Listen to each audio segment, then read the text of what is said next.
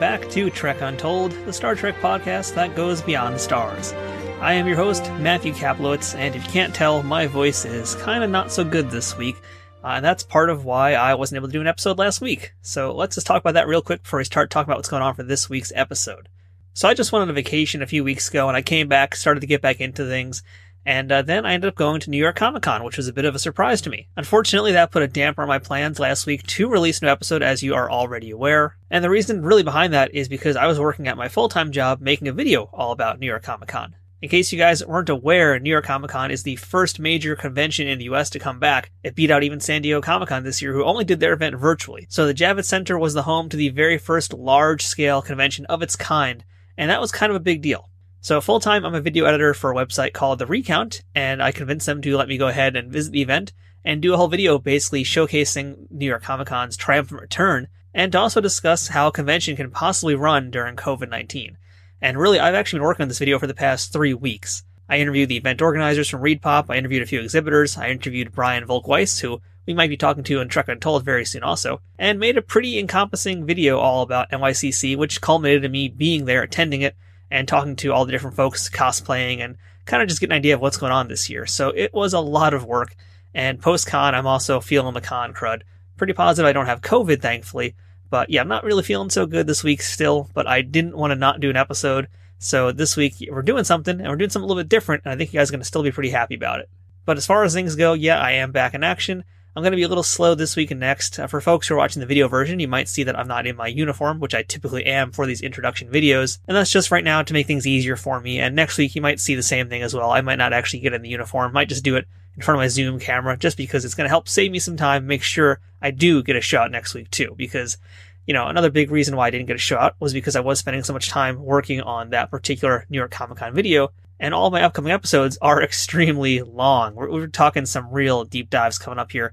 I don't want to give out names of guests just yet, but coming up, we've got one person who hasn't ever done an interview before, someone else who's done a bunch of interviews, but none as detailed as this, and we went two hours long, so that's going to be a big one that I'm really excited to share with you guys. And I've got a bunch of other things that are happening very soon. For the most part, though, they're all very long interviews. They take a lot of work. They take a lot more time, and uh, I just didn't have the energy or brain power to really deal with that and get ready for a Comic Con. So yeah, now we're back. Things are going to still be a little bit bumpy for me, but I do not want to miss another week until at least end of the year. So that's kind of the tentative plans. But let's talk about what's going on for this week now. And yeah, I'm coming back with a bang because this week's show, I'm not giving you guys one guest. I'm not giving you guys two guests. We've got three guests for this episode of Trek Untold. And this episode is our original series book review episode because we have two books, three authors, all about the original series of Star Trek. So our first book for this episode that we're going to be discussing is Star Trek Designing the Final Frontier, the untold story of how mid-century modern decor shaped our view of the future. And joining us to talk about this new book are the authors Dan Chavkin and Brian McGuire. This is a book that I was really excited to hear about, and it kind of came out of left field in a lot of ways, because it's about architecture and interior design and things that we don't normally talk about on this show, but something I've got some interest in. The original Star Trek series came out at the end of the 60s, and at that time period, the visual aesthetics were pretty unique. In some ways, they're timeless, but in other ways, they are incredibly dated. And a lot of that goes to that look of futurism, that modernism that we saw in that era. And Star Trek Design of the Final Frontier is really all about that and explaining about the artist, explaining about the artwork that you see and all the different design elements that helped build Star Trek into that visually iconic series that we know it as today. And after our discussion with Dan and Brian, we're going to be taking a look at Star Trek, the original series, A Celebration, with one of its authors, Ian Spelling. This book was co-authored by Ben Robinson, who we also spoke to on a previous episode, and it's coming to us from Hero Collector. And this is the second book in their Celebration series, the first one being all about Star Trek Voyager, and this one being about the original series. It's an enormous hardcover that has all sorts of new interviews, as well as a lot of old interviews with cast members, folks who've never really been in books before or done much interviews about Star Trek either. A lot of production art, tons of gorgeous photos. It's just a really great book. You know, celebration is a perfect term for this because it really is like a party. It's got a lot of info. It's a lot of fun. I'm really excited to share this one with you guys. And as I mentioned already, it's coming to us from Hero Collector, who were kind enough to sponsor a special contest we are doing this week and next week. And what's that special prize? Well, if you win this contest, you will be receiving a hardcover copy of that Star Trek original series, a celebration book from Hero Collector. But in order to win that, you gotta do something for me. So the way this is gonna work this week and also next week is that you've got two weeks now to write a positive rating and give me a five star review on iTunes or any other platforms that you're listening to. Take a screenshot of that review once it's published and then send it to me on social media, tagging it at Trek Untold to make sure that I do see it. And that's what you gotta do to enter. I talk every week about how important it is to get those ratings, get those reviews in on iTunes. And this time around, I'm giving you guys a real extra incentive to please do that. So you're going to be helping me by boosting the show's appearance on iTunes, and you have a chance to win a very, very awesome book. So I hope you'll take me up on that offer. I hope you'll enter this contest. And once you're done with that, take a screenshot of that review, hit me up on social media at Trek Untold with a screenshot of it proving that it's yours, and you are then in the running to be randomly chosen as a winner for this contest. And it's going to be running starting this Thursday, October 14th, 2021, the day that this episode has first aired and will run until October 28th. So you guys have two weeks, but I would not wait until two weeks. I would suggest you do it sooner than later because sometimes iTunes can take a day or two to actually populate the review on its website. So yeah, giving you guys plenty of time to make sure you can get that in there. And that's thanks to the fine folks at Hero Collector who have a lot of Star Trek books. If you've been a fan of our show for a while, as I mentioned, you listened to our interview with Ben Robinson. He talked all about the different books they do. They've got informational books like the Star Trek Celebration series. They've got their amazing Shipyard series, which details all the different books from across the Star Trek universe and across the different Star Trek timelines. They've got a really fun cocktail book. They have a mindfulness Mr. Spock book that is also really cool. Recommend that if you want a nice little fun, cute Star Trek book. They've got a lot of different things that they've already put out. They've got a lot more new stuff coming out that you're going to hear about in this week's episode when we talk to Ian Spelling. And in addition to that, you probably know Hero Collector's name because they make those great diecast models, which I'm a big fan of. And not only that, they're also doing this really cool Build the Enterprise D series right now. This is a subscription service that I'm actually a member of, and I've been reviewing it piece by piece on my YouTube channel, youtube.com slash nerdnewstoday. So they've got a lot of cool different things for Star Trek collectors, so do check them out at herocollector.com. Now let's go ahead and get ready for our big Star Trek The Original Series book review this week, starting first with Dan and Brian, and then a little bit later on, we're going to hear from Ian. But before we begin this week's episode, I want to remind you about the different ways that you can support Trek Untold. If you're in a position to help us financially, we have a Patreon page at patreon.com slash trekuntold, where you can support us for as little as $2 a month. Joining at higher levels allows you to have early access to the latest episodes, knowing in advance who our guests will be before anybody else finds out, or even the chance to submit questions to some of those future guests, and maybe your question might be heard on that episode. Shout out to our sponsor, Triple Fiction Productions, who create 3D printed toys and prop replicas inspired by Star Trek. Their items come in all shapes and all sizes and are always amazing, but you're going to hear a little bit more about them later on in the show. But most importantly, I need you to leave a review and rating on iTunes or wherever you're listening to Trek Untold. Five star ratings and positive reviews help this show pop up when new listeners search for Star Trek podcasts and make sure that they know they're listening to something that is worth their time. If you're watching this episode in video format on YouTube, please leave a thumbs up, share the video, and of course, comment there as well. Interacting on all these platforms is a guaranteed way to spread the word about Trek Untold. So if you've been a fan of this show, please do take action in whatever way you can and help make sure that Trek Untold can reach more listeners just like you who are going to love this type of content. And don't forget to follow us on our social media pages, which includes Twitter, Instagram, and Facebook. All you need to do is type in at Trek Untold on any of those platforms, search for us that way, and you will find us just like that. You can also watch the video version of this episode on our YouTube channel, which you can subscribe to at youtube.com slash nerdnewstoday. The video versions are released on Sundays, so the audio version will always come first, but if you prefer watching it, that's the way to do it. We also do a lot of other Trek related content there, including toy and book reviews and plenty of other stuff. So you might want to take a look too, just so you can indulge and get yourself a new daily dose of Trek nerddom, however way you like to get it. Now, without further ado, let's bring in this week's guest and get this episode started. Computer, beam in this week's guest. And welcome back to Trek Untold. And now joining us on the other side of the screen, or I should say screens in this case, we have Dan Chavkin and Brian McGuire. And they're here today to talk about their new book, which is all about the design of Star Trek, and that is Star Trek Designing the Final Frontier. Dan, Brian, thank you so much for being here today. Thank you. My pleasure. It's great being here. So this book is really cool. This is something that really appeals to me because, you know, I'm of course a lover of Star Trek, but I'm not like one of those folks that gets really mired in the technical stuff. Like I, I don't need to know uh, all about the nacelles and things like that. What I really like is these design elements, and uh, this book was like perfect. I, am really excited to chat with you guys all about the different things in this.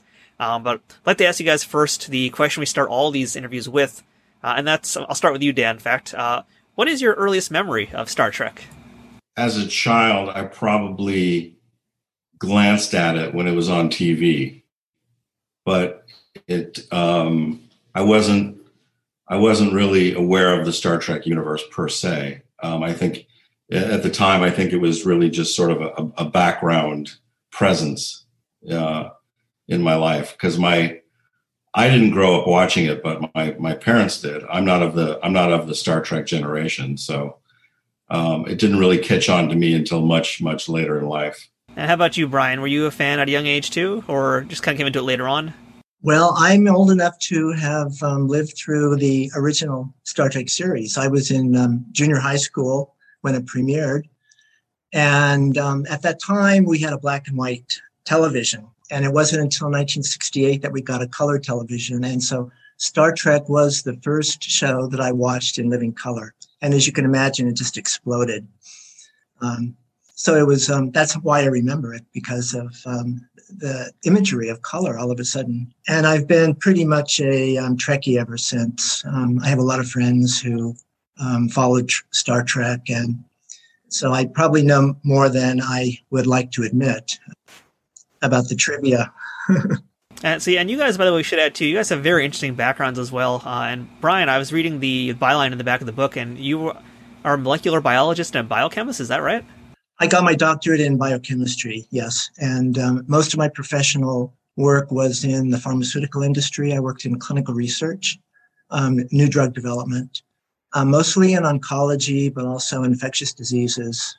And Dan, you're also a photographer, right? That's that's your occupation. Uh, yes, I've been a professional photographer now for over 25 years. So I'm very, very curious here. I mean, how did basically both you guys, working in these very different backgrounds, uh, get involved in architecture and design? And uh, I'll, throw this to you first, Brian. I mean, how, how, did you get interested in, in this element of things? Oh, in about 19, uh, not, I'm sorry, 2005, I bought a, um, a mid-century house out in Palm Springs.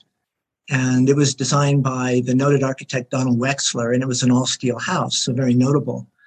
And so that kind of got me interested in mid-century modern um, architecture and design. And it was because of um, uh, my house in Palm Springs that I met Dan Chavkin.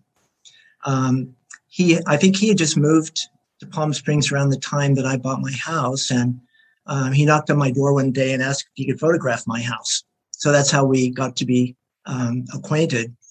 And in 2012, I um, submitted an application to get my house listed in the National Register of Historic Places. And I had Dan Chavkin do the photo shoot for that. So we've known each other, you know, for the last you know, 20 some years, I guess. Uh, Dan, did you specialize in like architectural photography or something else? Is that how you kind of got intermixed with this part of it? Yeah, at the time I was. I I had moved to uh, in 2009. I had moved to Palm Springs uh, from Los Angeles. Uh, uh, prior to photographing uh, architecture, I was a, a portrait photographer, photographing for you know mostly celebrities for major magazines.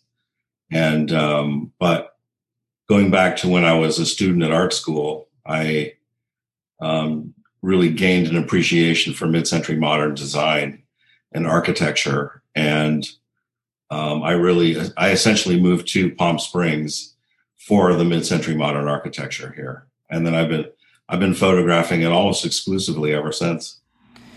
So, what is so appealing to you about that specific style of architecture? I really love its sense of purpose and simplicity. Its use of its use of indoor outdoor spaces, uh, gla- you know, uh, walls of glass, and um, uh, I'm really much into minimalist design and um, the architecture. The modern architecture really speaks to me. And same question for you, Brian. I mean, what what has got you so interested to buy this amazing sounding house? Uh, I've seen some photos; it's gorgeous looking place. Uh, you know, what what got you really interested in this style uh, of architecture? I've always found that um, the clean, simple lines of modern architecture are kind of a metaphor of a clean and simple life, and I think all of us strive for something uncomplicated and uncluttered and um, clean and simple. Um, so I think that's why modernism is attractive to so many people. It divorces us from the clutter and the, the mess of a more traditional uh, setting. It encourages you to be less cluttered, I think. That's a good way to put it. I, I like that uh, idea behind it, especially. Uh, so I'm kind of curious now. You know, you guys have met. You've taken photos of your house now. Uh, so when does this mutual interest of Star Trek come about? Uh, it's really born out of my um, formulating the concept for the book, um, which came about about five years ago. Uh, it came out of my sort of unceremoniously watch finally watching the original series. Um, I, I basically I essentially binge watched um, all all the episodes of all three seasons, and uh, it wasn't until then that the the idea for the book was was hatched. And since it, since the idea was formulated around you know or, or based in rooted in Star Trek, uh, and knowing that Brian was um, very much uh, a Trek person, uh, I needed I needed help in that area because it's not my area of expertise, and so I reached out to Brian and I basically you know intimated to him my idea, and he immediately uh, was very you know was very enthusiastic and helpful. And I have to ask you guys too: Have either of you gents been to a uh, Star Trek convention yet? Have you done that as part of your quote unquote research? Have you guys been to one yet? no, I, no, I haven't. No. No, we got to change that now that things are getting a little bit better in the world. You know, we got to have a book tour, and we got to have that happen at one of the conventions. So we'll see if we can make that. Fi- we'll see if we can figure that off camera, maybe. yeah, I'd love to. So let's talk about Design of the Final Frontier, which is such a really awesome title too. But before we get like super deep into the book itself, I want to kind of see if we can define some terms uh, for a lot of my audience who might not understand uh, those these elements of art we're going to be discussing. Uh, and one, a few of the terms that come up quite often are futurism, modernism, and brutalism. And of course, there are are several other isms kind of sprinkled across the book, but I think those three are the main ones that we see a lot of. Uh, so, can you kind of define what these art styles are and what general examples you would see of them in a Star Trek show from the '60s?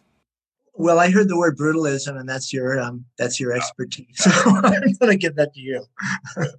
well, brutal brutalism is a movement that um, was rooted in uh, architecture uh, based on the uh, prevalent use of concrete, uh, raw concrete, and uh, it's um, a style that was very much uh, popularized in Great Britain. this is around mid-century into the 70s, 1980s. It exposes itself on the show in Star Trek, not so much through architecture, but through sculpture and uh, decorative elements uh, on the sh- scene throughout the show that we have uh, exemplified in the book throughout. And uh, what about a definition of modernism and uh, futurism? I'll take a crack at modernism. Um, well, mid-century modernism is um, traditionally um, considered to go from the mid 40s into the early 70s, and it was a reaction against the more um, uh, traditional derivative architecture that we're used to here in the United States, at least. Its basis is in the um, the Bauhaus movement in Germany, which was really back in the 1920s. A lot of the architects and designers of Europe um, emigrated to the United States after the war, or some, some before the war, and kind of planted the seeds of modernism. Um, California, particularly, was kind of a hotbed of new and different things.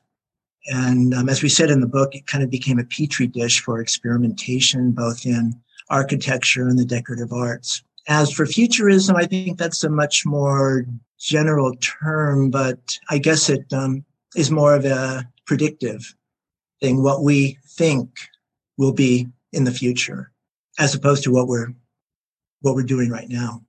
You know, in futurism, you know, I think first was uh, an, an arts and social movement um, that came out of Italy um, originally, and it deals with uh, a lot of you know sort of progressive ideas involving technology and youth and and and culture and that sort of thing predictive is a, is a very good word to use in this case too, because a lot of folks to this day still say how Star Trek has predicted what we'd be using today in 2021. You know, basically Star Trek predicted the communication devices and all sorts of things like that.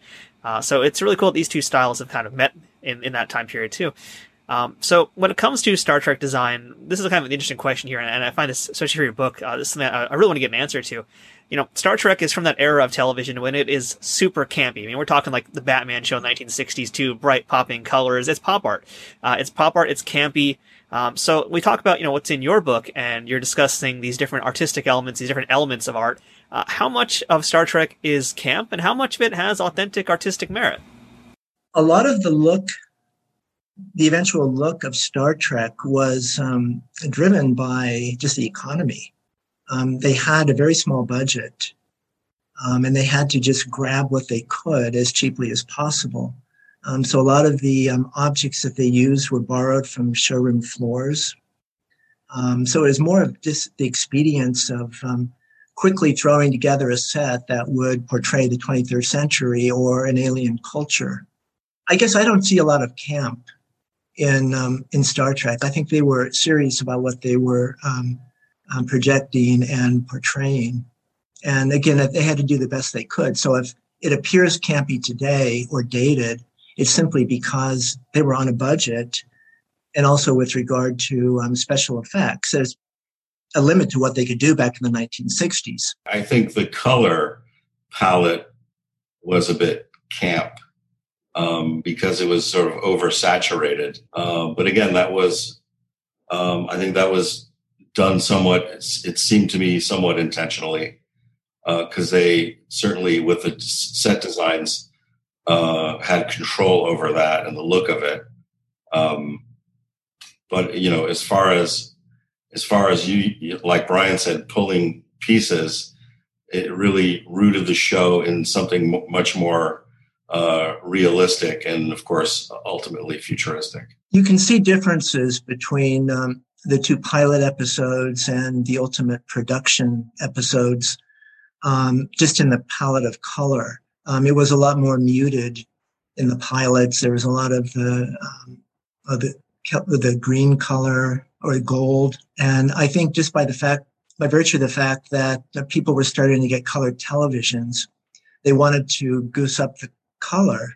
So the um, engineering and communications people wore red, um, the science and medical personnel wore blue, and then the um, command people wore the gold or the khaki colored. But I think some of that was just to address the needs of um, a color projection. That, that, reminds me of one of the chapters in the book, which is in fact about the fashion of Star Trek and uh, that, I found that part really interesting too. Just basically discussing now how the color tones and the values of the mm-hmm. color changed in that pilot to what we ended up seeing. Brian, actually, would you like to explain the story behind uh, a little bit of why those color choices happened? The pilot episodes had the um, women um, personnel in costumes very, very similar to what the men were wearing. They had black trousers and they had um, um kind of a turtleneck or loose um, top as urban legend has it, Grace Lee Whitney, who was playing Yeoman Janice Rand, complained to the uh, the costume guy that um, she wanted something different, and uh, so she suggested the, the mini skirts and the and the tall black boots, and um, so they complied, and um, it kind of certainly changed the look of Star Trek, and there's quite a bit of evidence that it altered the trajectory of style. Um, based on the Pierre Cardin line of um, um, of his futuristic looking outfits. And you guys have a great photo in there of uh, I can't remember his name before, who has some outfits that basically have like it looks like a symbol of a Star Trek insignia too. I mean, I'm wondering how much of that influenced ultimately what became to be the Star Trek insignia. Pierre Cardin um, um, had a line of clothing called Cosmocorps. He was attempting to portray this what he felt was the future of design. Um, and he was very interested in space travel and even went as far as to visit NASA in Houston to discuss with them what he what they thought people should be wearing on the moon. So he was a very avid um, developer of the um, futuristic look and certainly in women's costumes um, with regard to the use of synthetics and um, unisex clothing. Um, and again, the short skirts and the very high boots.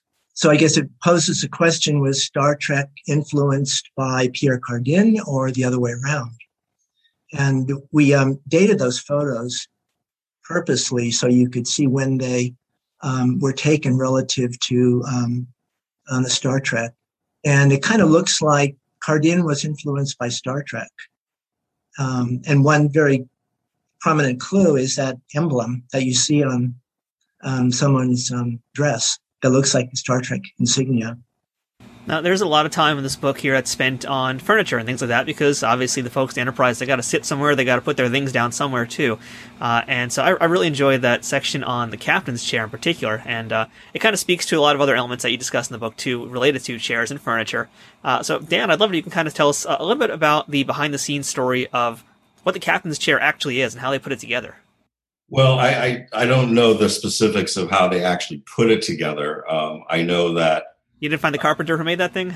yeah, I, I, wish I, you know, I was able to contact one of the set decorators, but not not the carpenters, and I wasn't able to get a clear answer from John Dwyer, the set decorator, as to how and why that was put together. Um, other than that, they located this particular chair designed by the designer Arthur Umanoff, um, and it's really um, it came in a chair form and it came in as in as a tandem seat version as well.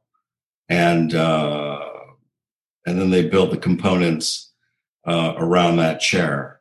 And uh, leaving you know leaving a good part of it exposed so to the point where uh, fortunately i was able to recognize it and uh, determine the design the fact that it was designed by a designer because I think initially I had seen that chair as just a, a total creation from the uh, you know from the uh, set the set designers.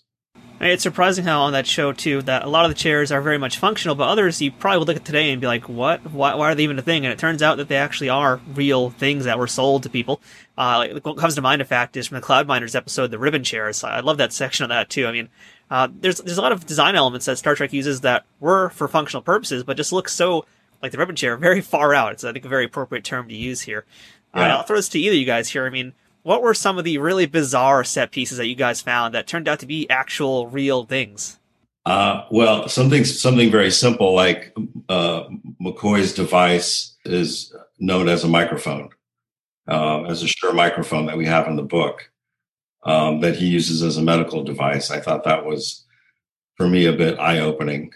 Uh, certainly, I don't know. I, I, I think I think I think there was a a really kind of great relationship between the items that were that were pulled for the show and as they coexisted with everything else on the sets i thought i thought i thought they worked very well so i don't know if the, i don't know if anything totally stood out or came as a complete, you know, shock or surprise to me. But, you know, perhaps, you know, Brian, you could.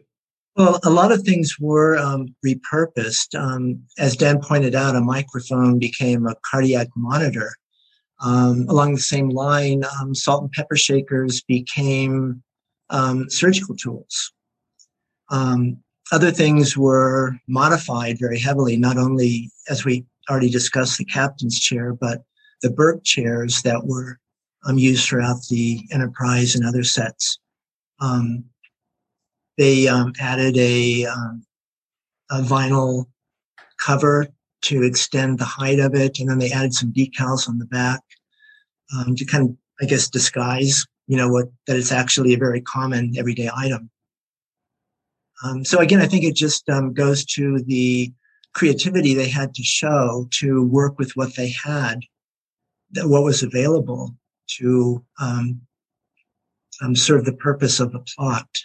It definitely didn't hurt that the design aesthetic of that time also was so unique and, and very much, uh, you know, there's all sorts of isms we could use here, but it's very much a 60s kind of design. Uh, you know, like, I think of things like the Saurian brandy decanter, and uh, you guys explain what that actually is from. And that's just like, I guess it makes sense that it would be an actual item that you could buy at a liquor store back then, but, you know, it seems so alien to me even today for most people, modernism was very alien looking, which is why it made an ideal genre to use for depicting the 23rd century. Perhaps over in Europe, they were more used to these high end designers, but Americans were still gravitating towards the very traditional, um, early American um, traditional um, look. And for them, modernism was very strange and very out of place and um, very alien looking.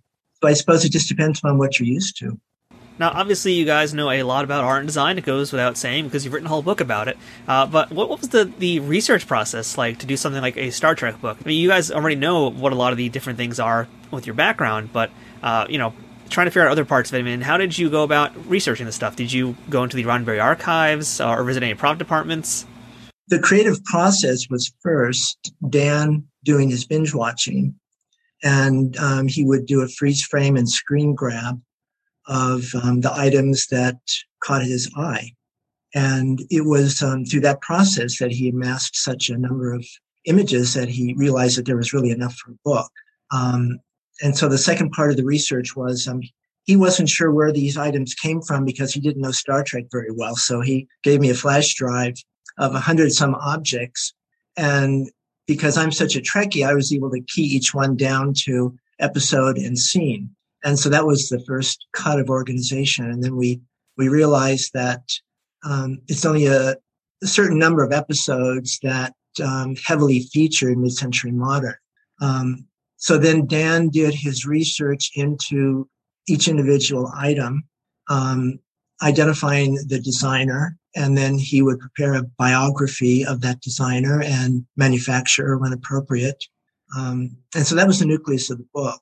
And there were so many other things left over that we were able to um, prepare other chapters on special topics like uh, the futurist architecture. Um, the um, we have kind of a prop set decoration miscellaneous um, chapter. So that was that was the research. Well, I think I think largely uh, Brian ex- explained it best. Generally, um, what I did is I, I'm sort of hooked into the design community here in Palm Springs and Los Angeles, having uh, co- having you know having collected some of these pieces myself over the years, um, I was able to reach out to certain uh, uh, you know uh, design stores, store owners, and design aficionados uh, about um, you know, about uh, identifying what some of these pieces were.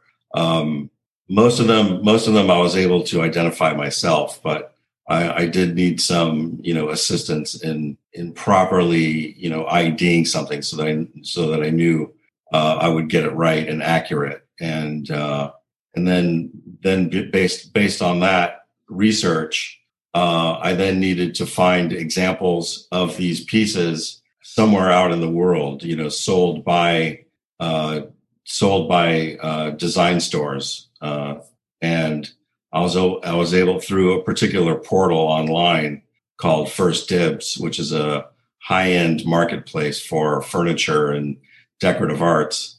I was able to locate examples of these pieces uh, throughout the world, and they were, you know, they were, the store owners were kind enough to uh, let me use uh, their photographs of these pieces. So that was a um, a tremendous help in in assembling this book for sure. You had asked about um, whether we visited um, any facility of um, CBS Viacom. Um, we did go to the Star Trek archive in Carson, California, um, that's owned by Viacom CBS. We were primarily looking for set stills and publicity photos um, and things that um, we wouldn't necessarily have access to just by watching, you know, the DVDs. Um, and we did find some things. Um, but over the years, um, Paramount slash CBS had sold off a lot of things. Um, they had them auctions. Uh, they auctioned off props and costumes, and so there wasn't as much as you would like to think in a Star Trek archive. So a lot of folks out there, I don't think they really understand that someone out there actually has to design every little element that you see, especially on a sci-fi show. Uh, and that includes things like decorative elements that we take for granted. Uh, like there's, I think, a spread in your book about like even just what's on the walls, the decorative art on the walls, or just different structures that'll be adorning the walls here. These things are designed by various people. Sometimes they're actually made by a prop person on the show. Other times they are repurposed from actual items like we've been discussing. So when you're looking through all the different things that the Star Trek show acquired and repurposed and retrofitted, if you will, to look like it's part of the future. Was there ever any artist or piece of art that really shocked you to see that it was there? Like maybe it was something very significant or, or important to the culture in the 60s that you're just like, how did it end up on a sci fi show? Uh, in Cloudminders, the use of the uh, ribbon chairs actually, because uh, designed by Pierre Paulin, um, because he was a very noted, high end, sophisticated European designer at the time.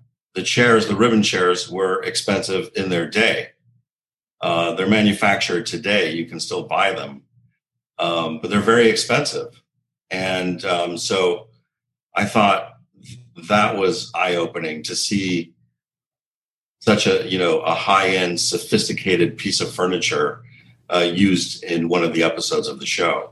In that same episode, there were quite a few um, metal sculptures and um, according to John Dwyer, he had acquired those from some um, metalworking artist somewhere out in the San Fernando Valley.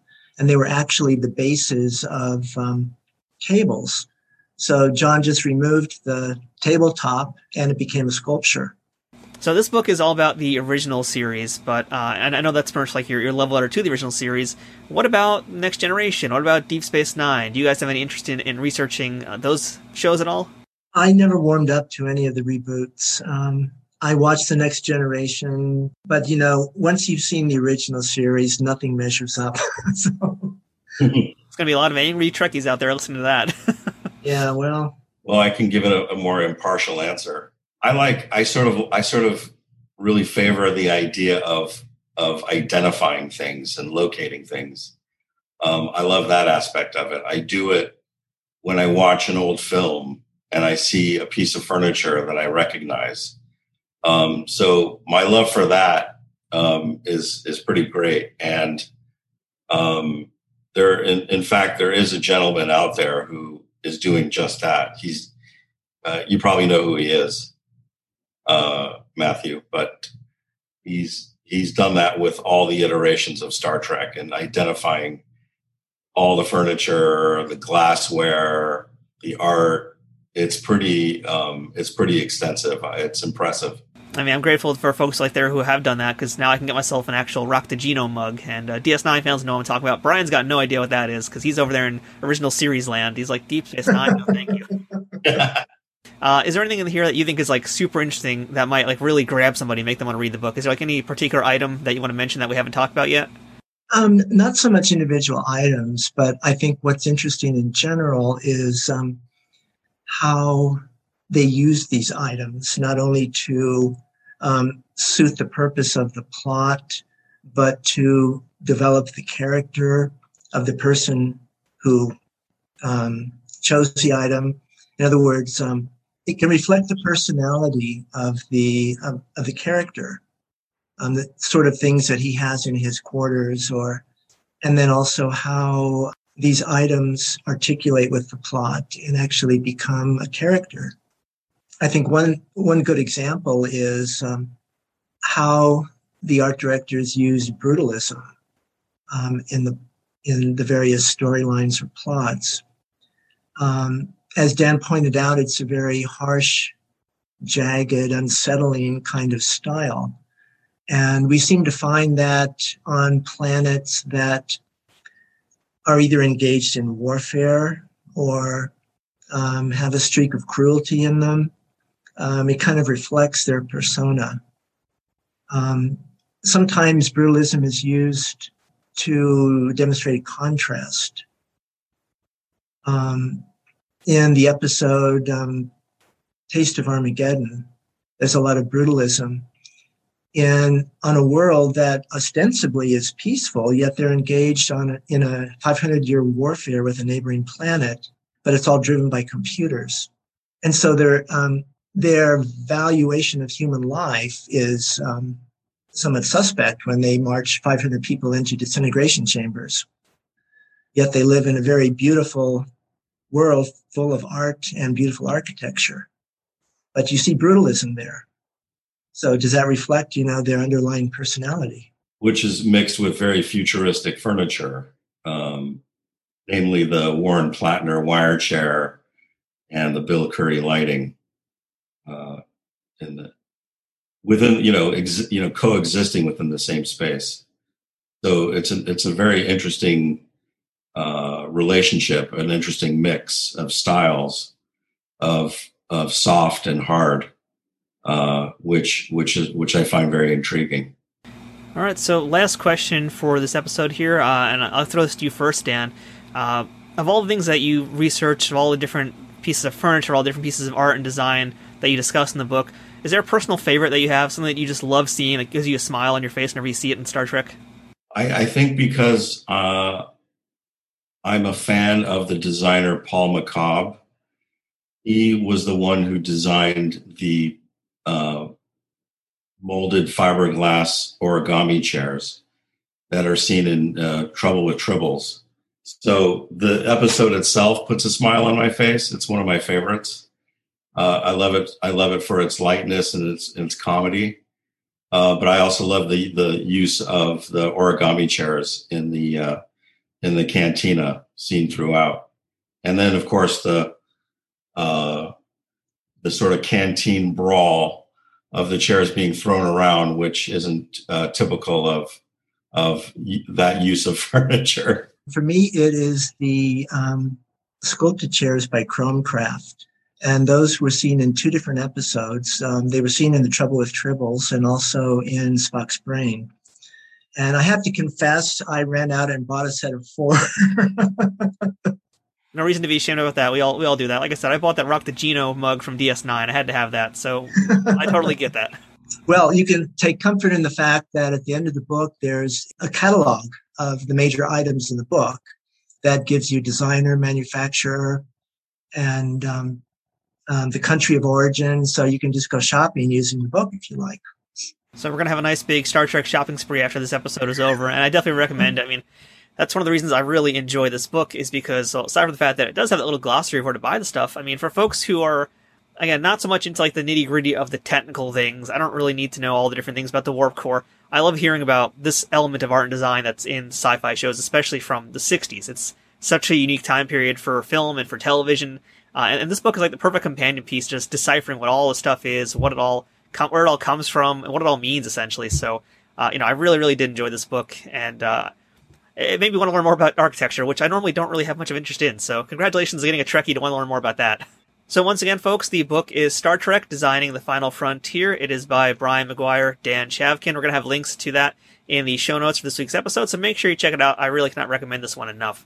Uh, gentlemen, thank you so much for telling us all about the book and, and sharing your stories. I really appreciate your time. Thank you, Matt. Trek Untold will return momentarily. Trek Untold is brought to you by Triple Fiction Productions. Triple Fiction Productions produces affordable and unique 3D printed Trek inspired products from the original series, Next Generation, Deep Space Nine, Voyager, Enterprise, and the movies. Ranging from prop replicas to use in a fan film or cosplay, to accessories or playsets for figures in all different sizes, Triple Fiction Productions has got you covered. Past pieces for toys have included large centerpieces like 10 Forward from the Enterprise D, shuttlecrafts complete with working lights, and the Voyager Bridge, with smaller pieces including Borg alcoves, the Genesis device, and the dreaded arch enemy of Worf, barrels. All highly detailed products are 3D printed and hand painted in the USA, with new items added all the time, while simultaneously improving their printing quality based on fan feedback. To learn more about their products, visit triple-fictionproductions.net or visit them on Facebook at facebook.com slash triplefictionproductions. Want to get 10% off your next purchase? Use code UNTOLD10 at checkout to receive this discount. Not applicable during sales or clearance events. That's code UNTOLD10 to get 10% off action figure dioramas, accessories, and prop replicas. Triple Fiction Productions, taking Star Trek where no 3D printer has gone before. Hi, I'm Armin Shimerman. And I'm Kitty Swink. 17 years ago, I was diagnosed with pancreatic cancer. I didn't know it at the time, but I had a 4% chance of surviving five years. As her husband, I was very scared. But he never let me see that. You are a rock. Thank you. Thank you. Pancreatic cancer is the third leading cause of cancer related deaths in the United States, with a five year survival rate of just 10%. We want it to be much higher much higher. It's 6% better when I was diagnosed, but not high enough. More than 60,000 Americans are estimated to be diagnosed with pancreatic cancer in 2021, and more than 48,000 will die from the disease. Because symptoms are often vague, it can be hard to detect. Like the rest of the world, the Star Trek universe has been struck repeatedly by pancreatic cancer. Not only those of us that work on the show, but our fans around the world as well.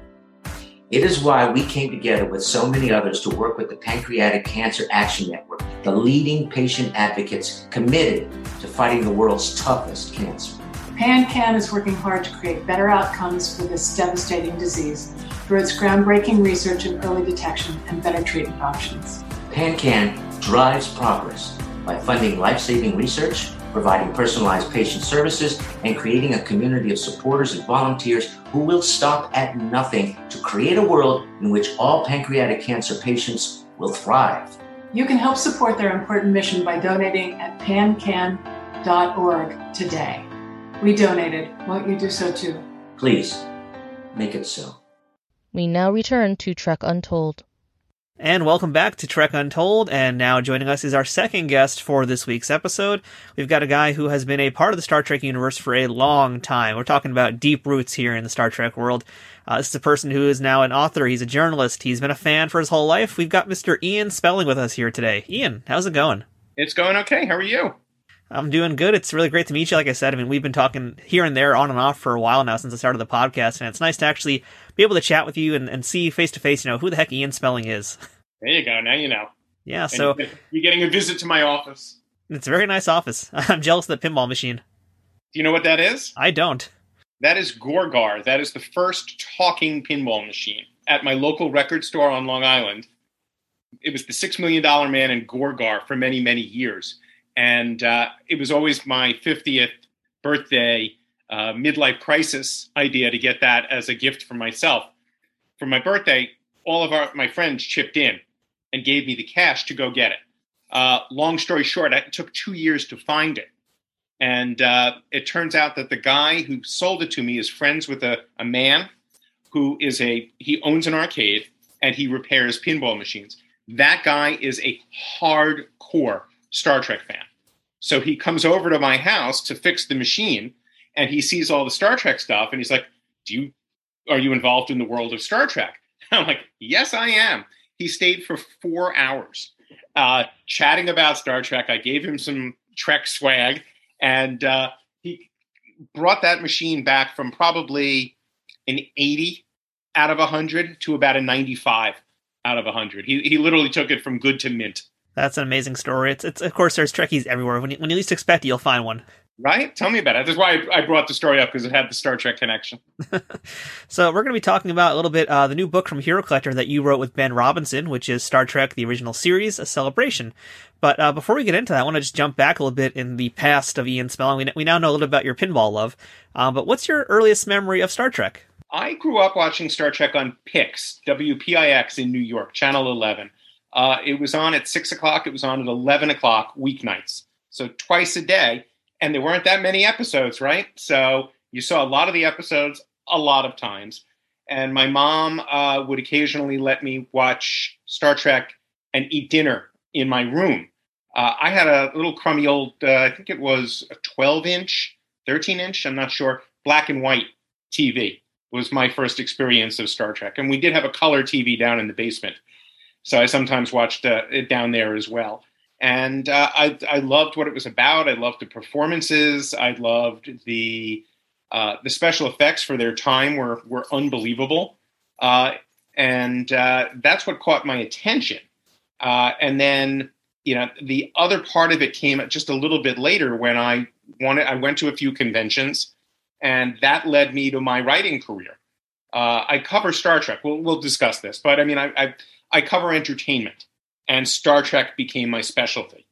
And uh, but it was Star Trek that opened the door. I would go to the conventions, and uh, George Takei would stay at the same hotel where the event was held, or or Walter, or uh, Mark Lenard, or whoever. And it was a combination of me going up to the actors at the convention saying, would you talk to me for my college newspaper, the Albany Student Press?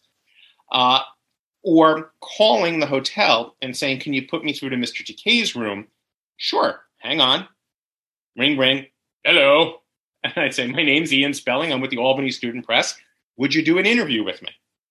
And uh, you're going to ask me how I started to write professionally about Star Trek, I'm sure. It all segues from this. Is I one of the conventions I was at? I, I guess I was 20 or 21. Um, I met Majel Barrett, and she sat for 15 minutes and did an interview with me. And then I met Roddenberry. I met Gene. And I said, Would you do an interview with me? And he said, I can't do it right now, young man, but here's my business card. He literally handed me his business card and said, Call my assistant, tell her I said yes, and we'll make it happen. It's a very long story. Uh, if you want it, I'll give it to you. But basically, we did an interview. I sold that to Starlog in addition to running it in my college newspaper. It actually wasn't the first interview I sold to Starlog, it was the third, but it was the first Star Trek interview and that's what got me going with Star Trek and Starlog. And I ended up writing for Starlog for 24 years until they went out of business in 09 and became their Star Trek guy.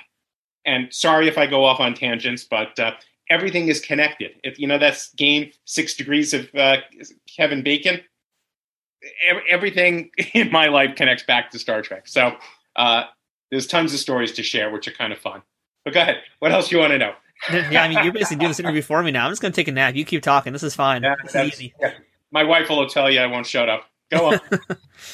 but yeah, let's actually uh, take a jump back real quick. I, I want to ask about your origins in writing. In fact, you kind of mentioned how you got started writing in Star Trek a little bit, but uh, you know, as a kid, were you writing like Star Trek fan fictions? Did you always know you wanted to be a writer? No, I was never writing Star Trek fan fiction. Here's the key thing with me in Star Trek. I love it. I couldn't tell you in episode six, Captain Kirk wore this tunic or the pips were missing. Um, I think it's one of the things that's actually helped me in my career with Star Trek. Uh, it's what got me the job at Star StarTrek.com, where I was the editor for for nine years. When I got the job, they said we needed somebody who really knows it, but isn't such a fanboy that they won't, you know, that they'll be too excited when they interview Leonard Nimoy, that kind of a thing. So I was that kind of balance of I love it, but I could also be a professional journalist at the same time, and I think that's uh, served me well. Uh, I was writing for my college newspaper. Uh, I think the first piece I wrote was a review of The Right Stuff. Um, happened to be, you know, in that realm, but it wasn't. That that just happened to be the movie I saw. And then uh, in the first interview I did for my college newspaper was um, Robert Klein, the comedian, because he came to play Parents Weekend. And then I got Hal Holbrook because he was doing his one main one man Mark Twain show. And then I started. They wanted coverage back in the in the mid '80s. The studios wanted coverage from college newspapers. So they do these events called junkets. When you read articles about uh, or see TV clips, you know, interviews with uh, talent for movies, those are often done from press junkets. And they invited college students to some of the adult junkets, and then there were also separate college junkets. But when I was writing for my Albany Student Press, Circulation 12,000, I was invited for Cocoon and Prizzi's Honor. And then those were in New York, and I was in New York. And then there was, uh, that was then, this is now, also in New York. And then it was Gung Ho, Pretty in Pink, and Star Trek 4 in Los Angeles. I'm a college kid being flown out to LA, put up at a fancy hotel for a weekend, having access to you know all these these actors. I mean, was anybody bigger than Molly Ringwald in 1986? You know, I mean, it was crazy. Um, so that's how the writing really started. And the like I said, the Star Trek uh, opportunities fell in line with all of that other writing as well. Pretty crazy. That's a heck of a way to get into the business. I mean, you're just oh, being thrust right into it. That's that's in the deep end, really. Oh, it was great. I loved it. And so I've seen some photos. In fact, I know you've talked about other places. I mean, you, you basically have visited a lot of sets of different Star Trek shows. You've probably seen a lot of things the average person has not seen. Uh, so, what's one of your favorite memories from visiting a set uh, of any of the modern shows? Uh, the modern shows, or or any, because the absolute favorite, no question, bar none, was that uh, I went to the set of Star Trek Four at Paramount when they were shooting the Klingon bird of prey sequence in the water tank in the parking lot at Paramount. And so it was the day the, the bird of prey is in there. You see this fake whale tail uh, going along. They had lightning machines and wind machines. Leonard Nimoy is in his white bathrobe with his, you know, the band around his head. Uh, and it, they were filming the scene where the entire crew is on the edge of the bird of prey, and Jimmy Doohan slips and falls. If you watch the credits at the end of Star Trek 4, they kind of replay scenes from the movie more or less in order. The only blooper in there is that alternate shot of Jimmy falling in the water. That was the day I was on set. And so, you know, there's Nimoy looking in the camera, watching the shot. Everybody's laughing hysterically. They let me kind of stand behind uh, the camera, not behind the camera, behind the um, the playback machine, uh, and and watch that little bit as well, which was really cool. And that was old school Hollywood at its best. You had hundreds of people creating a storm in San Francisco Bay with an alien ship and a whale. And literally, it was a piece of plastic, you know, a, a thing in the water in a tank in a parking lot at Paramount Pictures. It, by bar none, that was my favorite. If you're bringing me uh, later in years, uh, I guess it was the the whole sequence for First Contact um, at Paramount. That took up a whole soundstage that sequence. And uh, it was just, I guess it was Neal McDonough and Michael Dorn working that day with Jonathan Frakes directing the sequence. Uh, that was really, really cool. I mean, that's a lot of really awesome behind the scenes stuff. But what about maybe, uh, you know, as a fan, a moment that you got to see that really kind of blew your mind, something that had never been seen before? I mean, were you ever on set for anything that was just like the debut of some new alien or some new character, something that would kind of, you know, maybe shake the fandom a little bit? Um, Probably not. No, I mean er- every one of the set visits was kind of cool. Uh, I love a character actor named Ron Canada. Uh, Ron you was him on the show. Yeah, Ron was the main guest star on what's it called? Masterpiece Society. Yep, Masterpiece Society from TNG. Right. Uh, that was my first ever set visit to oh, wow. Uh, Next Gen, and Ron was was nicest man uh, sat and did an interview with me for that uh, and couldn't have been cooler. I got to hang out for a few seconds with uh, Andrew Koenig, Walter's son, uh, when I was an extra on Deep Space Nine. They let me be an extra, and he had a, a small guest role on the show. Uh, so I got to to meet him and introduce myself and you know say that I you know knew his father and the whole nine yards, and that was very cool. But no, it wasn't. I mean, I was there for uh, I was there on Enterprise when uh, Marina and Jonathan were working on the finale. Uh, that was interesting uh, because you know you heard about later all the complaints about that episode, but at the time they thought they were really doing a nice bow on the whole. What was it? 19 years of the Rick Berman era. 18 years. I'm forgetting the exact number, but it was the that was meant to be a Valentine to you know the Star Trek fans who were with uh, the shows during that whole Berman period, and uh, I can tell you from being there that their heart was in the right place.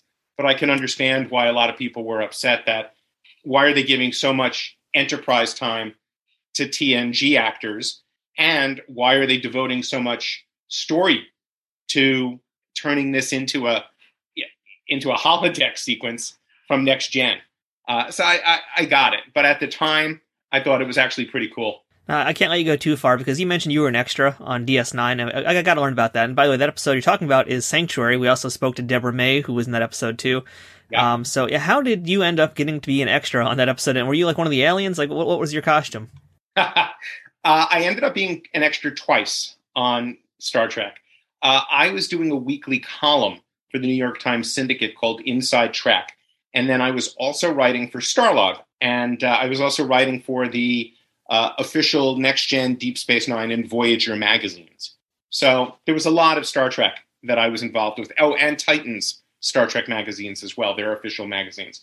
So I was interviewing for Titan, uh, for Star Trek Monthly, Rick Berman every month, and he and I just got very friendly. And one time I was interviewing him, and I said, Rick, can I ask you a favor? I would like to be an extra on the show so that I can do a story about that experience of being an extra. I, would love to do a makeup thing, but nothing too long because I, I want to write about, you know, being on set. And he said, sure, we'll make that happen. So that that was sanctuary. I was a Bajoran, and I'm just in the background. Um, I could probably find it somewhere. The publicity people took a photo of me uh, with Avery and uh, I think it was Nana and uh, had to be Terry and Colm and you know, a handful, most of the cast. And they all autographed it for me, which was very cool. And I got to keep my Bajoran nose, which I finally had to throw out. It got uh, too yucky over the years.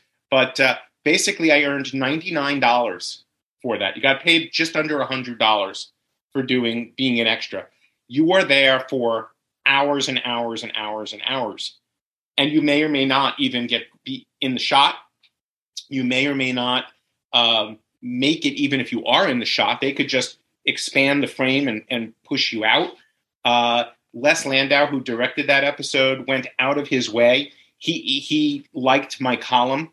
It ran in the LA Daily News, so it was his local newspaper uh, that you know ran the column uh, among many other papers, but the one in LA was the Daily News. And he said, "Oh, I like what you're doing. I'm going to make sure you're in a shot. We can't cut you out." So I literally walk in ops. I walk behind Colm Meaney, and there's no there's no missing me. Uh, you'll you'll notice I in the episode I'm wearing a a toupee, uh, which always cracks me up, and uh, it was great. And like I said, it, it, just took like I don't know 45. Michael Westmore did my makeup, which was insane.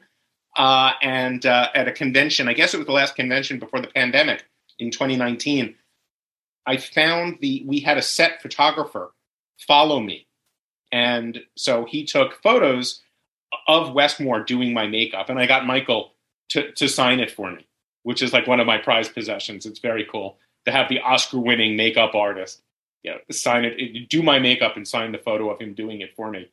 Um, and then I was uh, a Drayan soldier, D R A Y A N, in uh, Innocence, which was an episode of Voyager.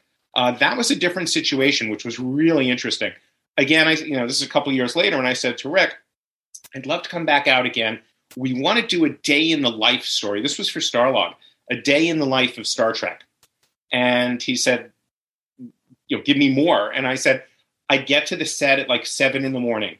I would interview the security guard. I'll interview the craft services people. I will interview the sound guy let's get what it's like to be on set.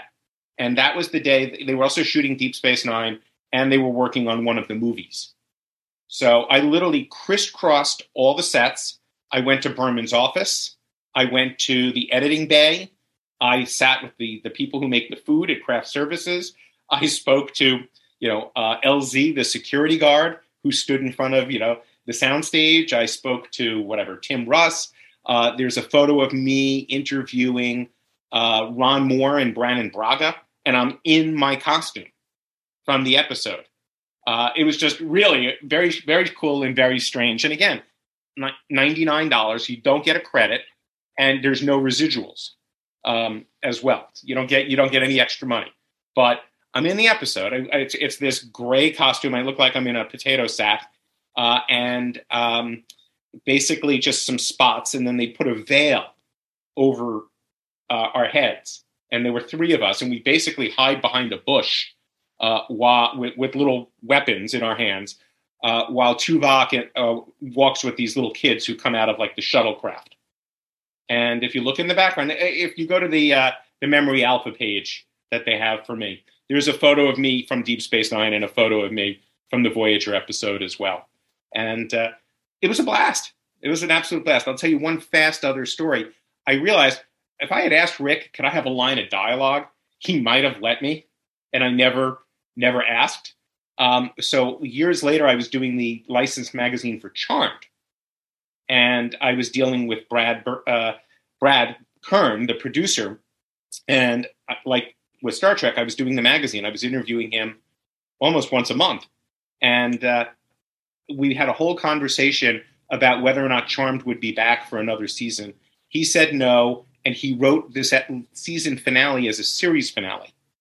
And I said, Brad, you're going to get renewed. I've seen the CW's pilots. It's cheaper to keep you on the air than it is to go with new, you know, spend all the money on new shows. And he's like, No way. I'll bet you anything. He said, What do you want if you're right? And I said, It's always been my fantasy to have a line of dialogue and die on screen. So on Charmed, I actually got to play a demon named Ian, and I get killed, and I got paid $900 because I had one line of dialogue. Are you all right? And boom, that you got uh, 50% each repeat initially until it went down to X amount. That was in 05. I still get checks from Charm. I, I think I have one right here. Hang on. For 16 cents. That is amazing. Uh, yeah. Yeah. All these years later, I make about $100 a year from it. but that was cool because it got me on IMDb. Uh, there's literally a credit at the end of the episode, uh, you know, guest stars and Ian Spelling as Ian. Uh, that that was a, and I got blown up like I wanted to. My my demon master, who was a Star Trek guest star uh, named Lee Steinberg, blew me up. he was kind of like a Phantom of the Opera character. It was great. I mean, you're basically living the dream here right now. I mean, aside from being blown up by people, which is also really cool. That's one of my dreams, getting killed on a show too. But I mean, you're basically living the dream here. You're hanging around Star Trek sets. You're getting to be an extra here and there. Uh, you're building relationships with all these people. Uh, but you know, I got to ask you. You know, just let's talk just specifically in the Star Trek realm here. Also, um, having access to so many different people, so many of the big stars, so many of the character actors. Who would you say was the most intimidating person to ever sit down and do an interview with you? Let's see. Marc Alaimo is scary as hell. He's a scary, scary man. Uh, he's a riot.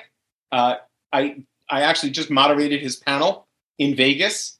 Uh, still scared the shit out of me, and but he was great. Uh, he's he's really a nice man. But that was the one that going in scared me, and talking to him scared me.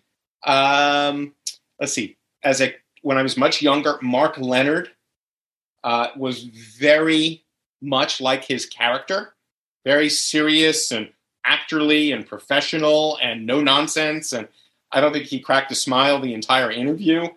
Uh, that was a little intimidating, especially because I had just spoken to Jimmy Doohan, who was, you know, chatty and friendly and the whole nine yards. And and Mark Lenard was perfectly lovely. I don't want to make it sound like you know he was difficult, but he was just he was he was a serious man, and uh, you know he took what he did even in an interview with a a 21 year old college kid deadly serious.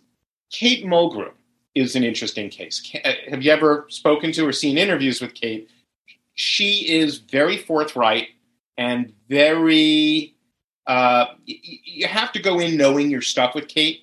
If if you don't, she will call you on it, as she should. And um, she's she she is um, super smart and has very strong opinions and you have to be ready. If you share an opinion with her, you have to be prepared to back it up. She'll accept if she doesn't agree with you, but you need to be prepared to present your side of an argument. Fair enough. That's I'm going to consider that my warning for whenever I talk to Kate Mulgrew one day. Hopefully, that now I know what to get ready for. Yeah, I wouldn't call it a warning. I would just call it uh, practical advice. Yeah, fair enough. Now, you know, from one interview to another, let's, I'm going to make a Star Wars reference here, but, you know, I, I, would consider you to be the Jedi, and me the young Padawan in this situation here. Uh, so from one person who does interviews and is a journalist to another, uh, what would you do if you got a guest, let's say that you're interviewing, uh, who's being obtuse? They're not cooperating, or maybe they're just being difficult. I mean, what are some of the things that you do to try and turn an interview from going sour back to being sweet? I mean, my lesson from a couple of editors was always talk about, start with what they want to talk about. So if they're there to promote a new movie or a new episode, or if one of the actors directed a show, start with that. Start with what you know is of interest to the person that you're talking to. Uh, it doesn't always work if you're talking to someone who's on episode 22 of a se- series that's been on for seven years and you're their 10th interview of the day and they're tired and cranky you might not get anything out of them you really might not but you know some simple steps to try to avoid that are to ask questions that uh, you hope or think or expect will be of interest to them. And uh, rule number one never, ever ask a yes or no question. Uh, because you will literally sometimes, if they're not in a good mood, get a yes or no answer. And then all of a sudden you're stuck with silence or you have to then kind of think on your feet and say, ask a follow up question that's in the same line but isn't a yes or no question. So you're better off not asking the yes or no question. Uh, I, I, learned that from a, a, mentor in college, and uh, my editor. I wrote for many. The guy who edited my uh, New York Times Syndicate Star Trek column for many years said that's what he lives by. Um, do not ask a yes or no question. And again, there's some interviews you can't salvage. I, have had interviews go south. Uh, I've had Star Trek interviews that didn't go great. Not not every not everybody's a great interview. Not everybody is in the mood the day you get them. Uh, I I did an interview with one of the actors who I'm very very very friendly with, um, but there was construction going on in her home that day, and she literally was interrupted by the noise and a child and a pet and literally was distracted. And there was, you know, I, I got just enough out of it to make it a decent piece. But at the end, this person basically just said, So sorry, I know we've had better interviews than this, you know, uh, but it was the way it was. And that was the only time this person was available. So I had to go with what I got. You know what I mean? I know exactly what you mean, and I mean I've had some troubles on this show and other places as well. Uh, I've been I've been lucky that for the most part a lot of my interviews have been very good. and I've had really awesome guests, but uh, I, I, know exactly what you mean. Where sometimes they just don't want to do it, and you're kind of just you know trying to pull teeth to get good answers or get a good soundbite out of them. The other thing you get that's a nightmare is because of modern technology is a Zoom call or even a cell phone interview. I did an interview for uh, a book I'm working on with somebody who literally cut out mm. constantly so at the end of the interview, I had to say to him, listen, I'm going to send you the transcript and can you fill in the blanks for me? because you literally cut out, I, would say, for the first, the, the interview was almost an hour, and for the first 10 or 15 minutes, literally, I could hear every other word. and I don't want to have to make stuff up. So I said, I'm going to send it to you. Just write it back to me. And he's like, not a problem. We'll do that. I don't want to name names, but I've had a similar situation where I basically had to re-interview the same person twice because of technical difficulties and uh, on their end. But uh, so it, it's nice to be able to commiserate right now with someone about this.